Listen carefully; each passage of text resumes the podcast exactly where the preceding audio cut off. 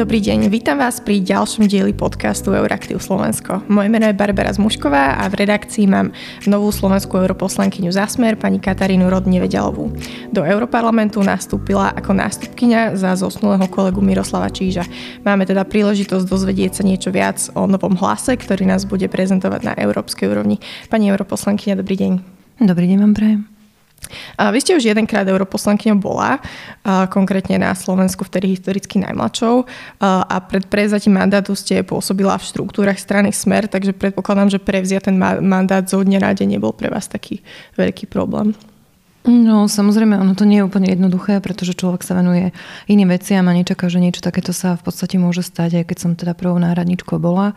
A od, vlastne od roku 2014, pretože to bolo aj v tom predošlom období, aj v tomto ale nie je to možno niečo, na čo ste úplne pripravení, takže naozaj musím sa ja znova do toho dostať, e, ako sa hovorí, či musím si naštudovať tie dokumenty lepšie a pripraviť sa viac aj na tú konkrétnu prácu, pretože jedna vec je mať e, možno taký všeobecný prehľad a iná vec je začať pracovať v nejakých konkrétnych výboroch a na konkrétnych témach.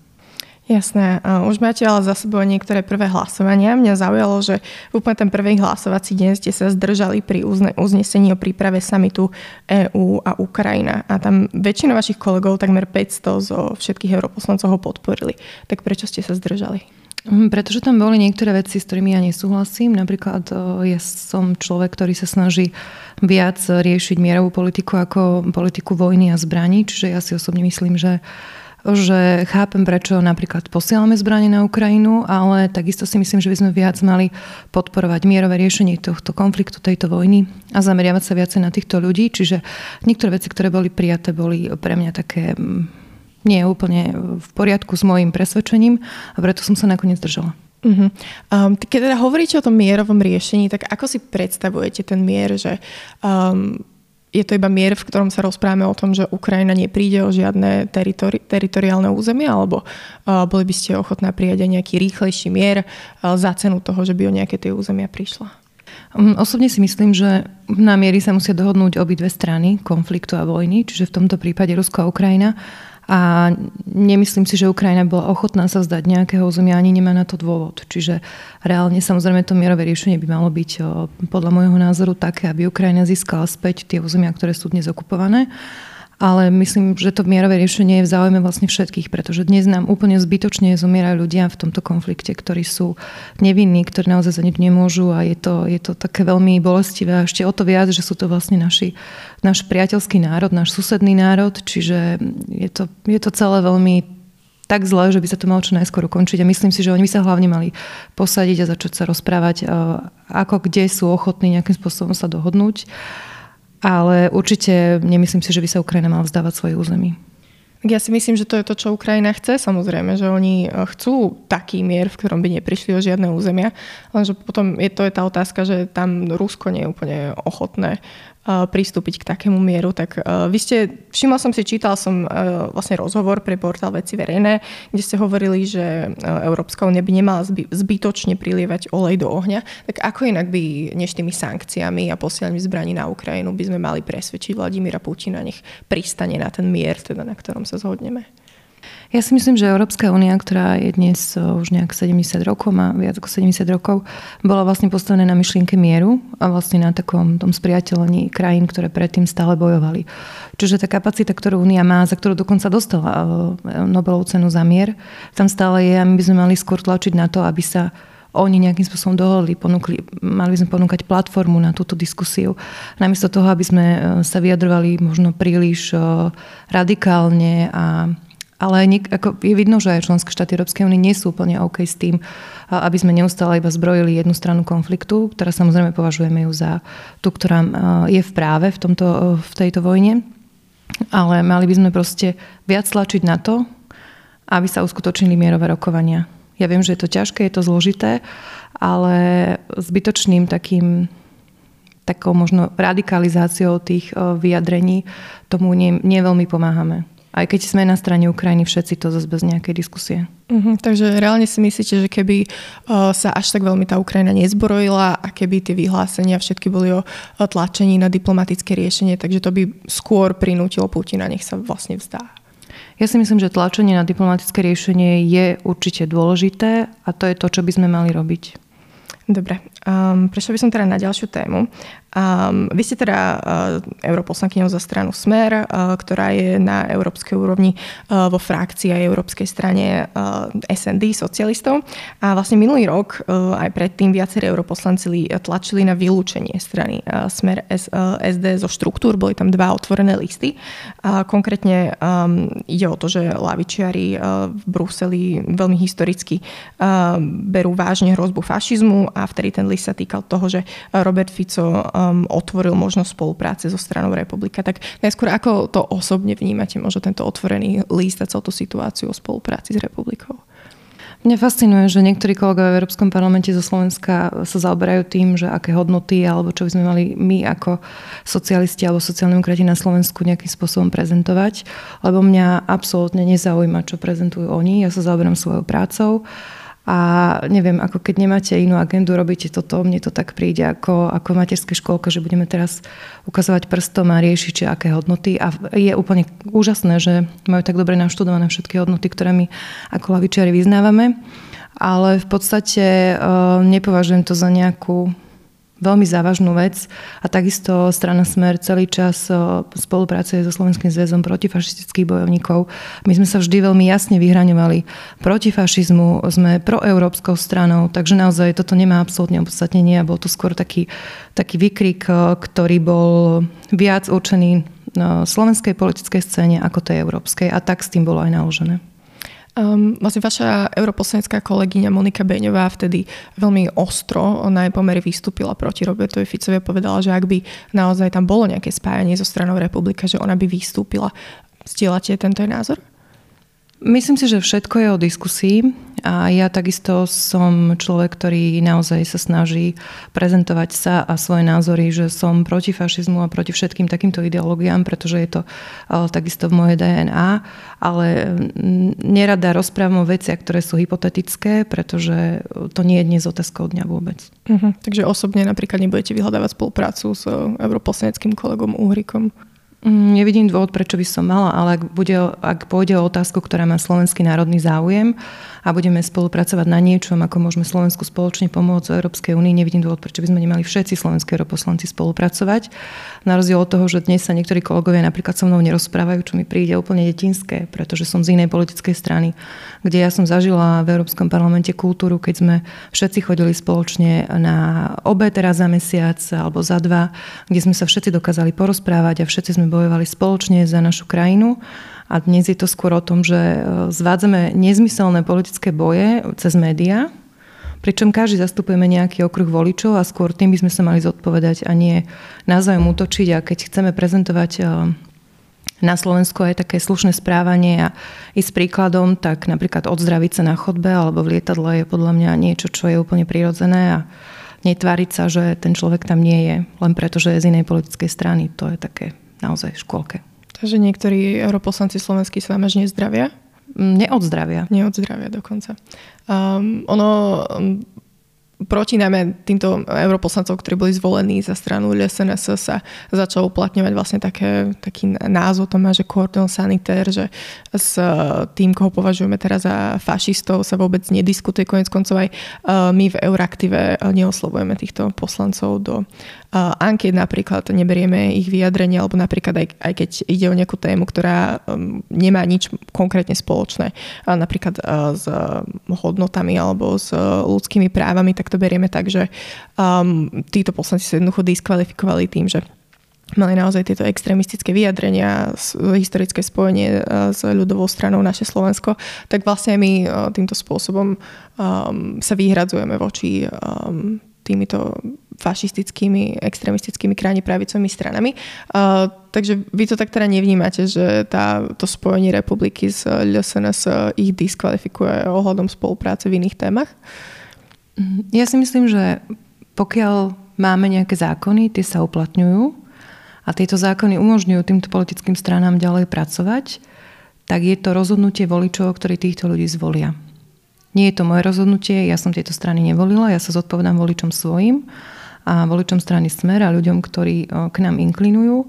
Čiže moje názory sú vlastne akoby v tomto spektre podľa mňa jasné, ale ja nemám dôvod sa vôbec vyjadrovať k týmto veciam.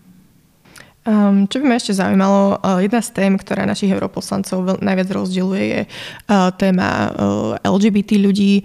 Uh, bolo tam po vražde vlastne dvoch mladých ľudí pred uh, teplárňou.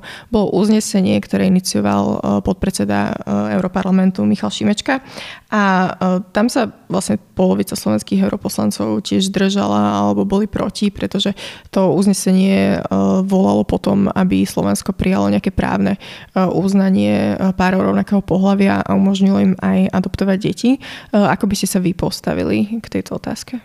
Ja si myslím, že táto téma je dnes e, veľmi citlivá, ale nevidím dôvod, prečo takýto zákon už dávno nebol na Slovensku prijatý, pretože sú to ľudia, ktorí žijú medzi nami, každý z nás ich pozná a v podstate zaslúžia si náš rešpekt a vlastne takú také uznanie tých hodnôt, alebo teda tých pravidiel a práv, ktoré máme aj my všetci ostatní. Absolútne nevím dôvod, prečo by nemohli, nemohli sme mať nejakým spôsobom uzavreté partnerstva, alebo teda uzákonené partnerstva na Slovensku. A podľa mňa by bolo akože oveľa väčší pokoj v tejto téme a nebolo by to tak vyhrotené, ako vidíme vo veľa krajinách, kde takéto veci už existujú, takéto zákony. A bohužiaľ to, čo sa stalo aj na Zamockej, je stále odrazom toho, že že títo ľudia sa necítia pochopení, necítia sa v bezpečí a to by nás malo zaujímať všetkých ako politikov, aby všetci na Slovensku mali pocit, že sa môžu cítiť bezpečne a slobodne. Sama mám e, veľa priateľov e, z tejto komunity, ale ja ich nevnímam odlišne. Sú to proste tí istí ľudia ako všetci ostatní, čiže tie práva by mali mať e, rovnaké určite. Toto ale nie je um, taká názor vlastne vedenia strany Smer a vlastne vyhlásenia predsedu Roberta Fica boli pomerne dosť uh, homofóbne a škodlivé pre túto komunitu. Uh, to vám neprekáža? Ja si myslím, že každý má právo na slobodný názor, pretože žijeme, verím tomu, že v slobodnej krajine a v rámci zákona máme právo na vyjadrovať sa k tomu, k čomu si myslíme takým spôsobom, aký si myslíme, pokiaľ tým nikomu neubližujeme. Pravdou ale je, že, že pán predseda Fico sa vyjadroval aj v zmysle tom, že e, nám tie registrované partnerstva ako strane až tak nevadia. Čiže tieto vyjadrenia takisto boli. Je, možno je to teraz veľmi polarizované aj kvôli tomu, čo sa stalo, pretože sa veľmi tlačí na niektoré zmeny ale táto vôľa momentálne nie je v Národnej rade. Možno po ďalších voľbách e, sa to zmení, ale sú napríklad politické strany, ktoré takéto niečo mali aj vo svojom programe a sa im to nepodarilo e, nakoniec presadiť, respektíve prvýkrát, keď boli vo vláde, eh, tak sa tohto veľmi rýchlo vzdali, pretože povedali, že to nie je politická vola. Ale skôr ako politici by sme mali možno o tejto téme diskutovať s ľuďmi a, prestať eh, sa polarizovať, že tí sú takí a takí, pretože všetci sme proste ľudia, občania tejto krajiny a všetci by sme mali naozaj mať pocit bezpečia a, a slobody v tom, ako sa cítime a naozaj by sme nemali zasahovať do, do spální eh, jednotlivých ľudí, ktorí žijú v tejto krajine.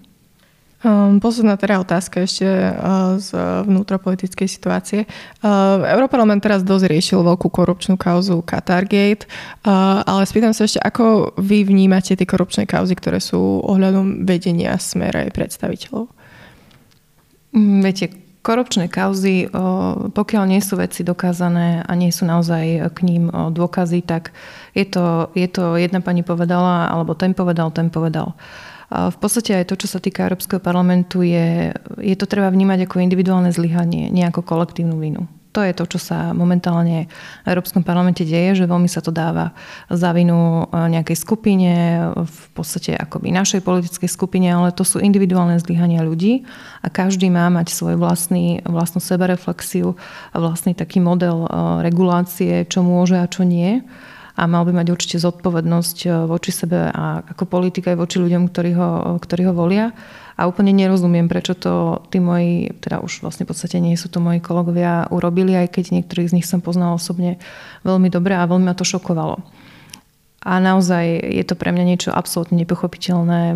Ja keď som eh, predtým aj pracovala ako europoslankyňa, je pravda, že prídu za vami ľudia, ktorí vám niečo ponúknú pretože chcú nejakú politickú zmenu alebo tak, ale je dôležité vedieť e, sa samoregulovať a povedať, že toto je príliš, s týmto nesúhlasím, lebo sú niektoré e, také COSIS alebo po slovensky nejaké témy, ktorým sa venujete, ako sú niektoré ľudskoprávne, ľudskoprávne otázky.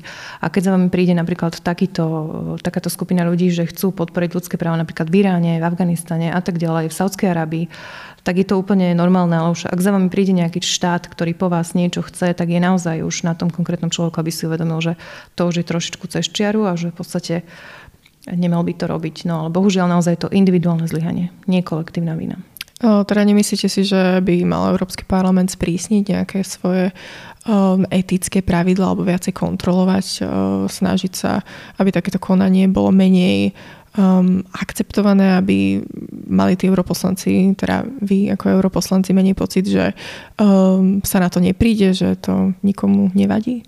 Oni tie pravidlá sú a sú dokonca stále viac a viac prísne. Môžem vám povedať z vlastnej skúsenosti, keďže teraz e, nastupujem a musím podpisovať rôzne dokumenty a vyhlásenia, tak e, sa to trošičku ešte sprísnilo proti tomu, ako to bolo v tom roku 2009-2014. Čiže vy napríklad vyhlasujete, e, že ste proste členom nejakých organizácií, musíte vypísať, kde ste, kde ste všade pracovali, aký približný plat ste za to, za to odviedli. Čiže tie pravidlá tam v podstate sú. Dokonca existuje, e, keďže teraz som všetky školenia absolvovala na novo, tak máme tam proste limit, že vy napríklad nesmiete prijať dar, ktorý má hodnotu väčšiu ako 150 eur. A v podstate by ste ho mali odozdať e, do depozitu parlamentu, ktorý sa začína teraz splniť a nikto nedomyslel už úplne to, čo s tým budeme robiť, ale je tam momentálne diskusia e, pre zaujímavosť, že sa to bude nejakým spôsobom e, predávať na nejaké dražbe a potom víte, že pôjde na nejaký, na nejaký proste nejakú charitu alebo na nejaký niekam nejaké organizácii ale v podstate my dokonca sme si ako naša skupina politická frakcie socialistov a demokratov v Európskom parlamente sme si to ešte sprísnili. U nás je ten limit nastavený momentálne na 100 eurový dar. Ale aby si ľudia nemysleli, že naozaj také dary poslanci dostávajú. Je napríklad, idete na delegáciu, tak stane sa vám, že vám niekto napríklad dá kyticu kvetov. Ale koľko už je veľa? Je fľaša vína, ktorú dajú nejakému poslancovi veľa alebo nie. Niektorí sa rozhodli, že odozdávajú všetko sekretariátu parlamentu, niektorí si tú kyticu, tú fľašu vína nechajú, ale samozrejme dary nad to sú absolútne mimo nejaké reality a ja som ani v živote žiaden taký dar nedostala, ani nebola ponúknutá, ale naozaj to, tej sebaregulácie my sa snažíme tie pravidlá už netreba podľa mňa sprísňovať, treba ich viacej uh, dodržiavať a treba kontrolovať dodržiavanie.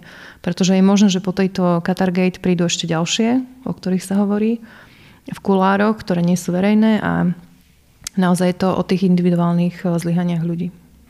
Vy ste teda načrtli, že niekedy je problematické spolupracovať e, s nejakými e, tretími krajinami, keď sa vlastne tá téma dotýka potom aj ľudských práv.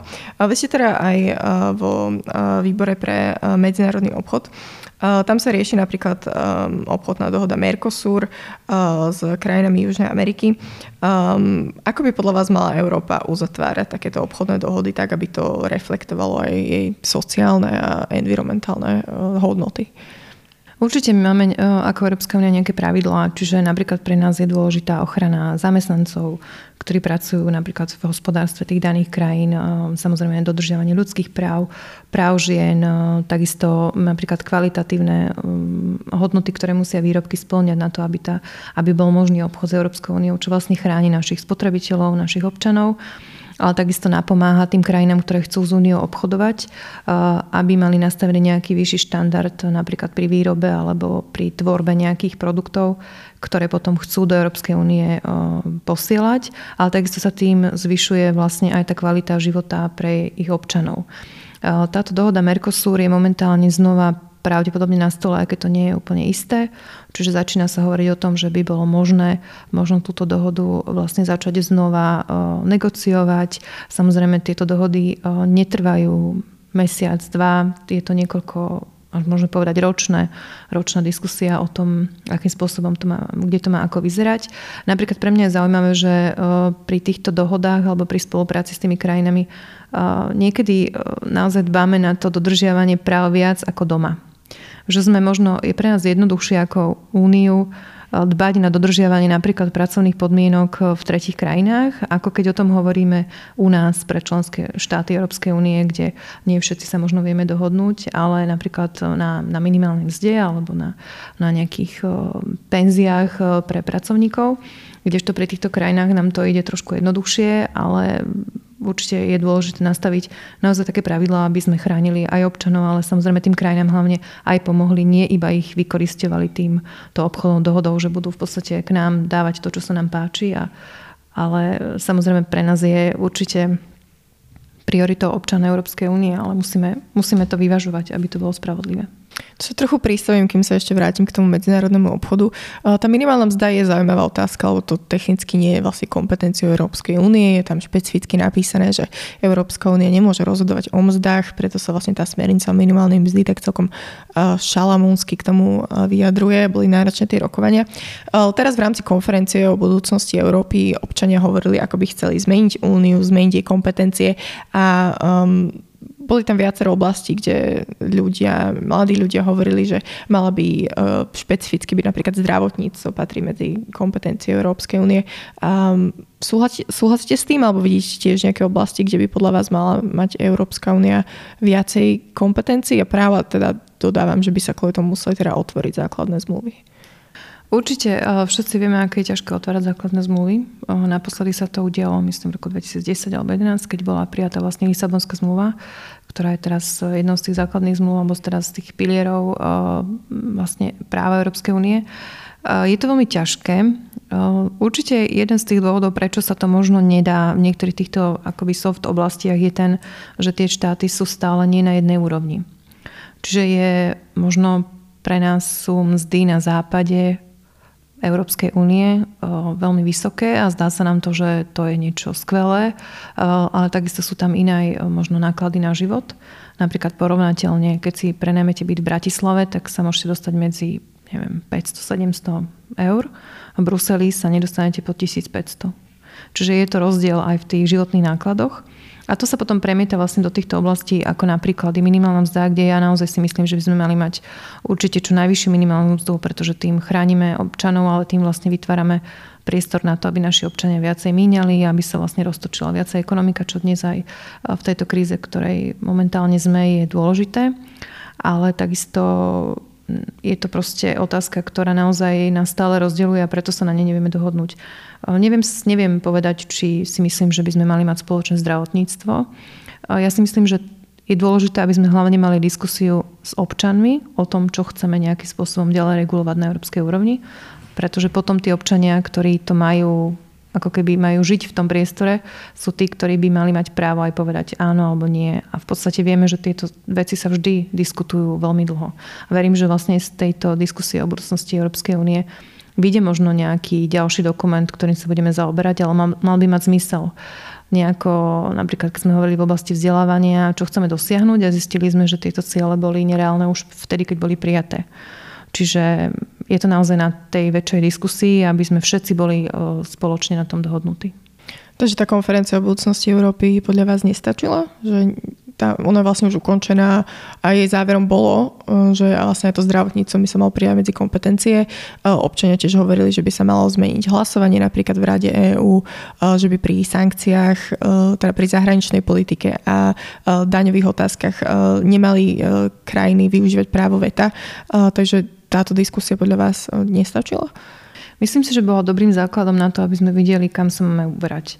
Ale diskusia ako taká nie je úplne záväzným dokumentom, čiže je treba pripraviť niečo, čo, o čo sa môžeme oprieť. Uh, osobne si myslím, že právo veta v zahraničných otázkach, ako je dnes, je dostačujúce a netreba ho meniť a určite ho netreba meniť, pretože tým, že máme právo veta vlastne chránime aj maločenské štáty, ktoré e, majú právo povedať, e, čo si myslia v týchto otázkach. Čiže je to tam e, z nejakého dôvodu, je to historicky dané právo, ktoré by sme nemali meniť. Um, tu sa tiež možno pristavím. Ono toto právo veta um, v posledný rok ho veľmi využíval Maďar, Maďarsko a Polsko, uh, ktoré malo problémy s Európskou úniou, pretože pre porušovania zásad právneho štátu a základných hodnôt majú obe krajiny teraz vlastne pozastavené všetky eurofondy um, plány obnovy tiež stoja a oni si tým, že využívali toto právo veta uh, pri sankciách a potom ešte pri uh, globálnej uh, dohode o minimálnej firemnej daní, ktorá sa tak trochu náhodou stala rukojemníkom v týchto vojnách, um, tak oni si vybavili vlastne tam dosť veľké ústupky. Polsku bol vtedy schválený plán obnovy, aj keď potom tie peniaze neboli ešte vyplatené. Maďarsku bolo vlastne v dosť priamej nadväznosti na to ich veto, na hrozbu toho veta znížené vlastne tie európske peniaze, ktoré boli pozastavené. Um, toto podľa vás teda nie je problém? Je to rozhodnutie týchto členských štátov a je to rozhodnutie Európskej rady ako také spoločné. Čiže ak by naozaj bol dôvod, eh, že by bolo treba to robiť iným spôsobom, tak verím tomu, že by sa našlo na to, našiel na to spôsob na Európskej rade, ktorá rozhoduje. Ale takisto si myslím, že sú otázky a veci, ktoré si členské štáty musia riešiť sami. Ja nehovorím, že Polsko a Maďarsko sú najviac demokratické štáty, ale takisto sú to naši susedia, naši eh, spojenci vo V4 a bola kedy bola V4 naozaj funkčnou a skvelou organizáciou, ktorá dokázala podporovať aj Slovenskú republiku, aj Českú republiku, aj Maďarsko, aj Polsko. A myslím si, že by sme sa mali viacej vrátiť k tomu spoločnému, čo nás spája a viacej spolupracovať, pretože tým sme boli istou entitou aj v rámci Európskej únie, keď sa rozhodovalo o veľkých otázkach, napríklad aj, aj o podpore e, z európskych fondov. A vedeli sme si viacej vydobiť spoločne, ako teraz, keď ideme sami. A je to určite aj o, o práci v týchto členských štátoch, aj tých politických strán, ktoré ich reprezentujú, aby možno viacej zmenili veci, ktoré sa im nepáčia. Ale mne sa nepáči, ak niekto rozpráva o nejakej krajine, ako by mala v ktorej oblasti fungovať a ako by mala ktoré veci zmeniť, lebo nie všetci tomu úplne vždy rozumejú a je to občas také zneužívané aj na niektoré populistické vyjadrenia. Ja napríklad si myslím, že my máme v Polsku veľmi dobrú sesterskú stranu Lavicu, ktorá získava aj v prieskumoch dosť veľkú podporu. Veríme tomu, že v ďalších voľbách, ktoré budú čoskoro, dokážu vyhrať a dokážu zmeniť e, všetky tie veci, ktoré sa nám a im nepáčia a dokážu naozaj priviesť Polsko e, späť e, na, na veci demokratickejšie krajiny. Aj keď, viete, keď sa na to pozrieme, tak je to, že nám niekto povie, že ako by sme sa mali správať. A väčšinou sú to teda krajiny na východ Európskej únie, ktoré sú vždy považované, že nedostatočne robíme to, to a to. Ale nie všetko sa dá urobiť tak rýchlo, ako si niekto myslí. Niečo potrebuje čas ale vždy sú to nakoniec tí politici, ktorých si volia občania tej danej krajiny, ktorí rozhodnú tak, ako si tí občania myslia, že by sa rozhodovať malo. Čiže uh, ja sa nerada vyjadrujem k tomu, čo je a čo nie je správne v nejakej krajine, pretože nežijeme v tej krajine, nepoznáme to úplne tak dobre a nevieme o tom úplne rozhodovať. Um, dobre, takže Polsko, Maďarsko. Je pravda, že vlastne v tom Polsku si tú stranu právo a spravodlivosť e, zvolili občania už vlastne veľa rokov. Um, a ona tá strana vlastne začala i hneď robiť veľmi veľké zásahy do spravodlivosti, do súdov. A to sa teda rozprávame o niečom, kde má Európska únia veľmi e, jasný záujem, pretože ak v krajine nie sú nezávislé súdy, tak e, nevie sa tam rozhodovať o korupcii, e, vlastne aj o tom európskom práve sa nevie um, rozhodovať v tých európskych štandardoch. Konec koncov Polsko bolo už jednou nohou k tomu, aby rozhodlo, že um, polské právo je nadradené tomu európskemu, čo absolútne podkopalo celý základ Európskej únie. Neviem vôbec, ako by to fungovalo, keby uh, všetky členské štáty teraz si povedali, že budú sa samostatne rozhodovať, či budú uh, dodržiavať alebo nedodržiavať európske pravidla. Um, tak ak náhodou teda v tom Polsku naozaj nedôjde k tej zmene, tak ako by podľa vás eh, mala Európska únia eh, reagovať na túto hrozbu zvnútra? Alebo považujete to vôbec za hrozbu? Ide o súdnictvo v Polsku. Každá krajina má nejaký svoj interný politický problém. Napríklad u nás je to dnes kriminalizácia opozície a to, že sa tu tvárime, že to je všetko v poriadku, lebo chceme niekoho zavrieť. To tiež nepovažujem za úplne demokratické a správne, ale je to problém Slovenskej republiky. Ja verím, že po ďalších voľbách v Polsku sa situácia zmení a Polsko sa vráti k tým štandardom, na ktoré sme my zvyknutí a na ktoré by sme teda chceli vidieť v Polsku. Ale je to predsa len e, súdnictvo danej krajiny. Napríklad u nás majú medzinárodné zmluvy prednosť pred ústavou, pred zákonmi, pretože tak je to u nás stanovené, tak je to podľa medzinárodného práva. Ale my nemôžeme diktovať nejaké suverené krajine, ako to má ona sama rozhodnúť. A všetci sú v Európskej únii dobrovoľne. Tie krajiny chceli byť v únii, čiže sú nejaké pravidlá, ktoré by mali dodržiavať. A keď sa nakoniec teda Únia rozhodla spoločne tie všetky ostatné krajiny, že toto je tak nepredstaviteľný problém, že preto napríklad pozostavíme financovanie z európskych fondov, je to rozhodnutie únie, ktoré treba plne rešpektovať, pretože sa tak rozhodli všetky tie ostatné krajiny.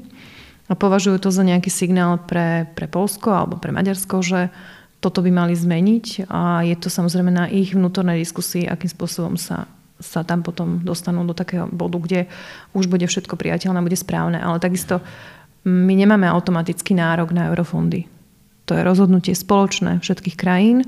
Akým spôsobom sa k ním e, dostaneme, v akej výške budú, je to na tých vyjednávaniach, aby sme my možno obhájili, prečo tieto eurofondy chceme mať na Slovensku. Mňa mrzí, že sme dnes e, ešte stále na nejakom začiatku čerpania eurofondov od roku 2021, ktoré sú, sú tu na stole. Máme rok 2023 a nejaké prvé výzvy, o ktorých môžeme hovoriť, sú až teraz. Čo možno tiež sa treba pozrieť na to, že zase budeme niečo dobiehať, nejaký vlak. A áno, Polsko treba to riešiť, ale my sa musíme zaoberať aj hlavne sami sebou, ako my využívame fondy. Prečo napríklad nečerpáme plán obnovy ktorý máme presne na to, aby sme možno aj túto ekonomickú situáciu, v ktorej sa nachádzame a túto krízu, ktorú máme, aby sme ju prekonali. Čiže my najskôr musíme sa pozrieť na seba, ako my plníme všetky veci a potom môžeme kritizovať ostatných. Ako by sme teda mali napríklad riešiť obchodné vzťahy s Čínou, kde je teda dosť silné výhrady ohľadom porušovania ľudských práv, najmä napríklad v provincii Xinjiang, kde sú až obvinenia z vlastne pracovných táborov menšiny Ujgurov, mali by sme zakázať import a obchod s, to, s touto oblasťou? Čína je obrovská krajina, ktorá má naozaj 1 miliardu obyvateľov a um, myslím si, že si nemôžeme dovoliť ako únia prestať komunikovať a obchodovať s Čínou. Pretože je to na, naozaj obrovský trh a je to naozaj obrovská krajina, ktorou potrebujeme o, nejakým spôsobom fungovať a pracovať. A ujgurská menšina v Číne je, je istým spôsobom postihovaná už veľmi dlho. Sú to dekády. Nehovorím, že je to správne, ja s tým nesúhlasím. Ale viete, aj keď naozaj v 50. rokoch sa spojilo Nemecko, Francúzsko a ďalšie štyri štáty vytvorili úniu, tiež nie na všetkom spo- nejakým spôsobom fungovali. A podľa mňa ekonomická spolupráca s krajinami, s ktorými možno nie sme úplne OK vo všetkých oblastiach, je tým spôsobom, akým ich dokážeme ovplyvniť takým nepriamo, aby zmenili to, čo sa nám nepáči. Ja si myslím, že by sme mali spolupracovať so všetkými krajinami. Teraz nehovorím o Rusku, kde, ktoré napadlo inú členskú krajinu a ktoré naozaj, ktoré naozaj porušuje medzinárodné právo. Či by sme mali zastaviť e, import z, z oblasti, kde sú porušené práva, neviem sa k tomu naozaj vyjadriť.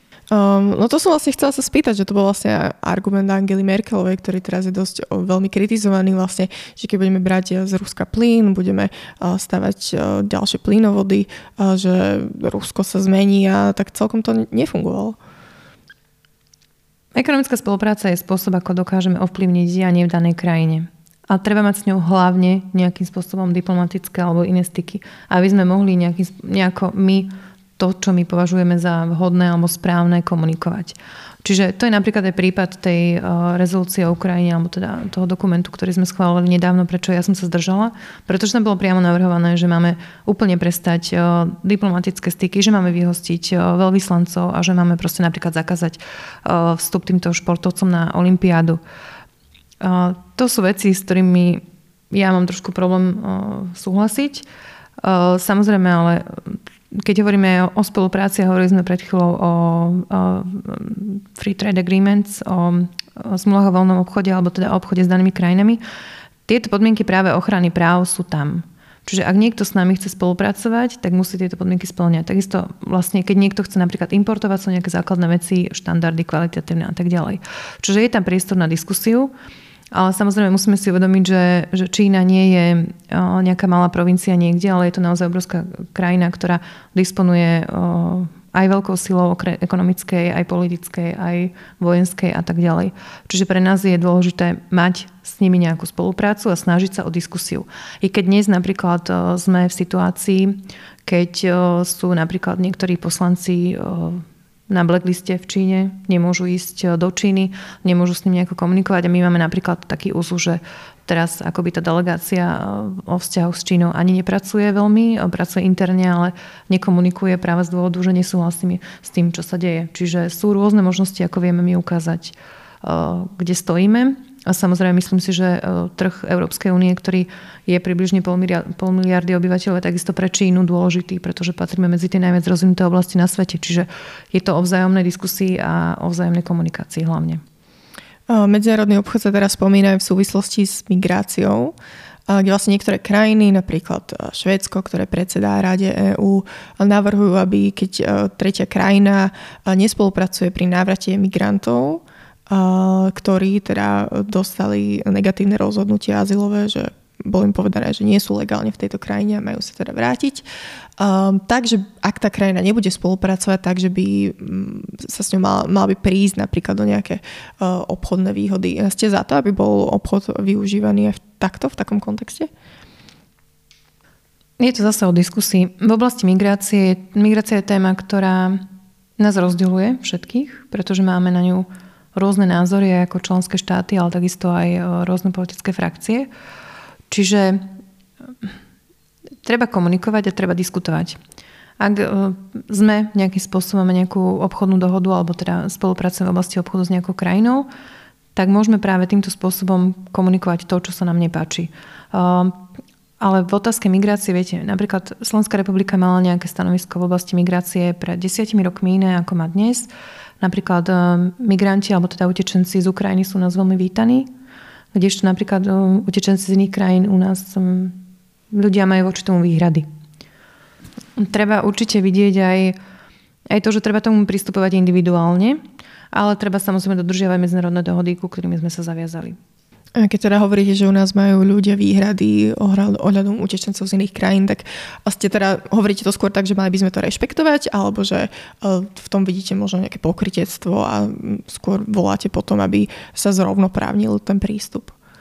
Ja si myslím, že treba mať o tom hlavne diskusiu medzi ľuďmi, pretože ľudia sa boja toho, čo nepoznajú a nechápu, čo to môže znamenať. Napríklad ľudia, ktorí prišli z Ukrajiny, sú u nás viac menej vítaní, pretože máme rôzne pracovné miesta na Slovensku, ktoré sme nevedeli možno naplniť. Potrebujeme v oblasti služieb veľký počet ľudí, ale takisto Únia ako celok. My, ak sa nemýlim, potrebujeme 2 milióny ľudí napríklad len, ktorí majú elektri- vzdelanie v elektrike, ktorí vedia naťahovať káble, aby sme mohli napríklad digitalizovať celú Úniu.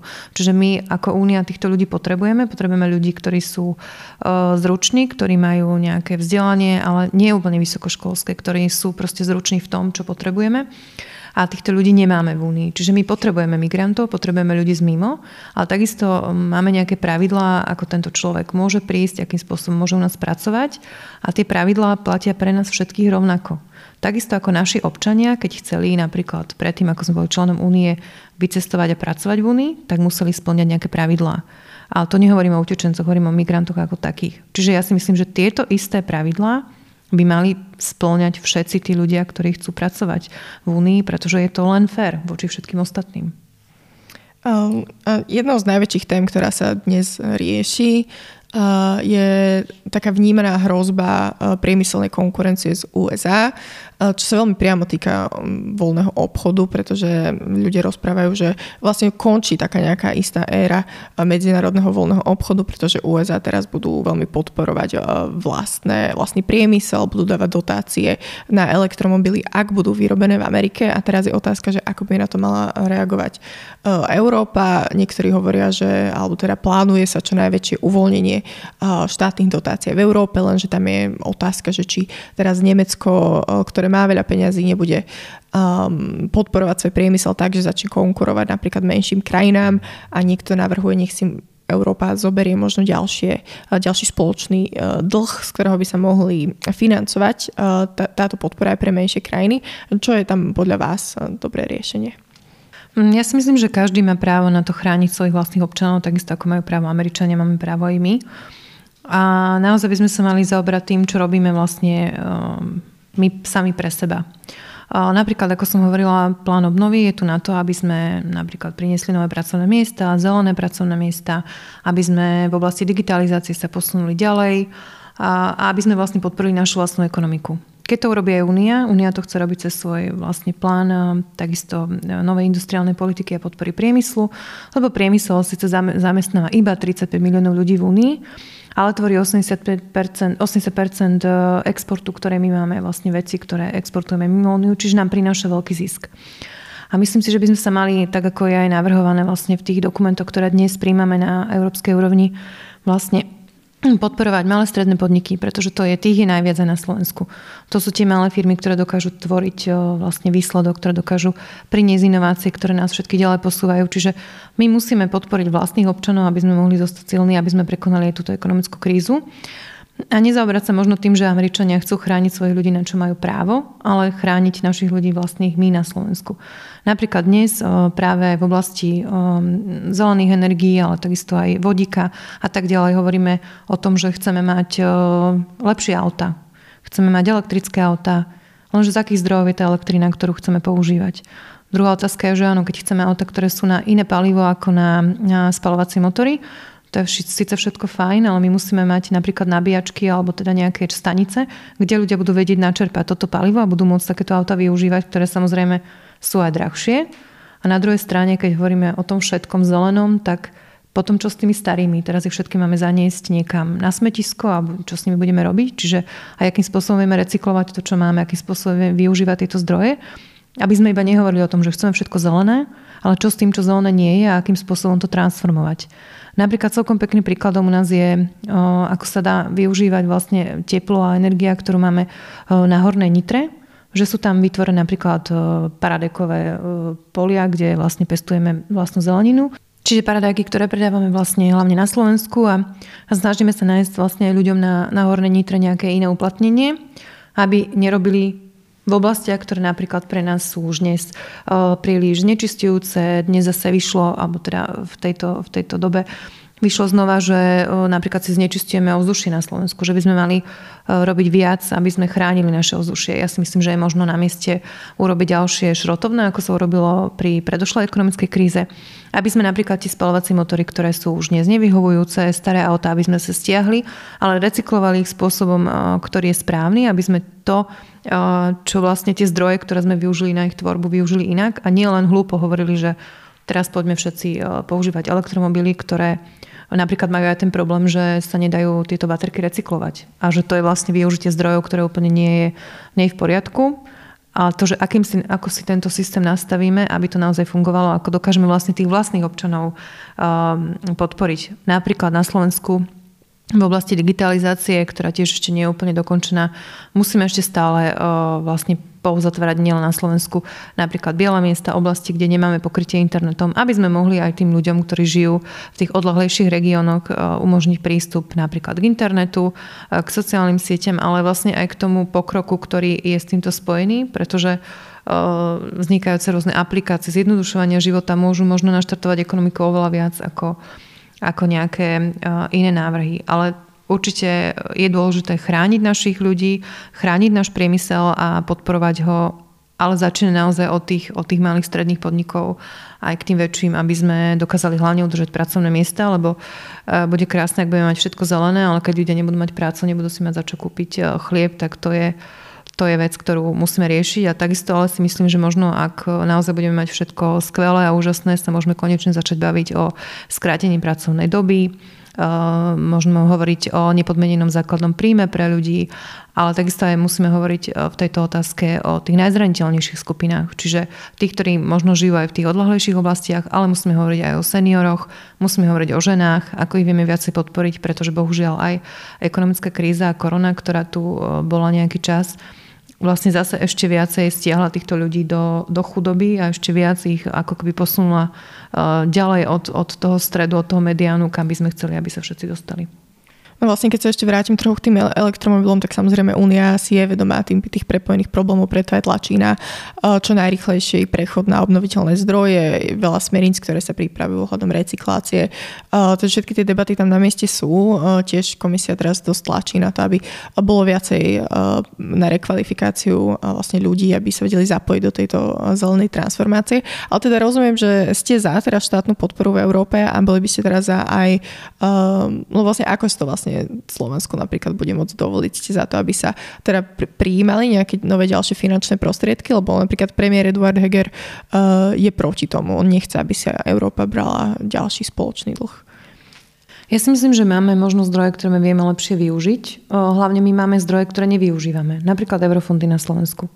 Takisto je tu plán obnovy, ktorom sú tiež alokované vlastne finančné prostriedky. A keď lepšie porozmýšľame nad tým, ako môžeme využiť to, čo máme, tak možno nepotrebujeme ďalšie zdroje z mimo E, mimo EÚ alebo teda mimo Slovenska. Čiže lepšie sa zamerať na to, čo naozaj funguje, počúvať tých ľudí a nevymýšľať tu nejaké vzdušné zámky, ktoré sú krásne politicky, ale v skutočnosti neprinesú nič. A vlastne podporiť to, čo máme. My máme skvelých ľudí, máme skvelé nápady, e, máme proste agentúry, ktoré pracujú v tejto oblasti, aj slovenské. Ale musíme im dať priestor, aby oni možno navrhli, aby oni pomohli a potom nemusíme brať peniaze od inakeľ.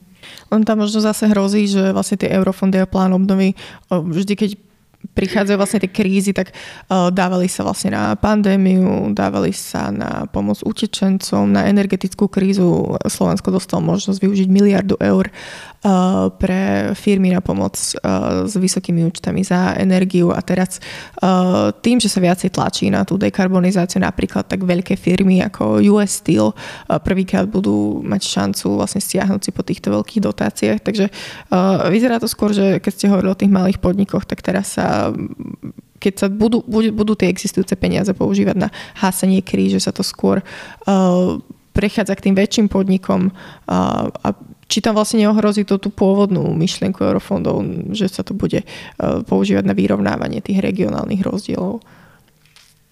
Ja si myslím, že tu sú spoločné peniaze, ktoré majú byť určené na to a využité na to, aby pomohli nejakému spoločnému zlepšeniu situácie a potiahli samozrejme tých najslabších. Lebo o tom je kohezia, že vyrovnávanie rozdielov, ale tým, že pomôžeme tým slabším.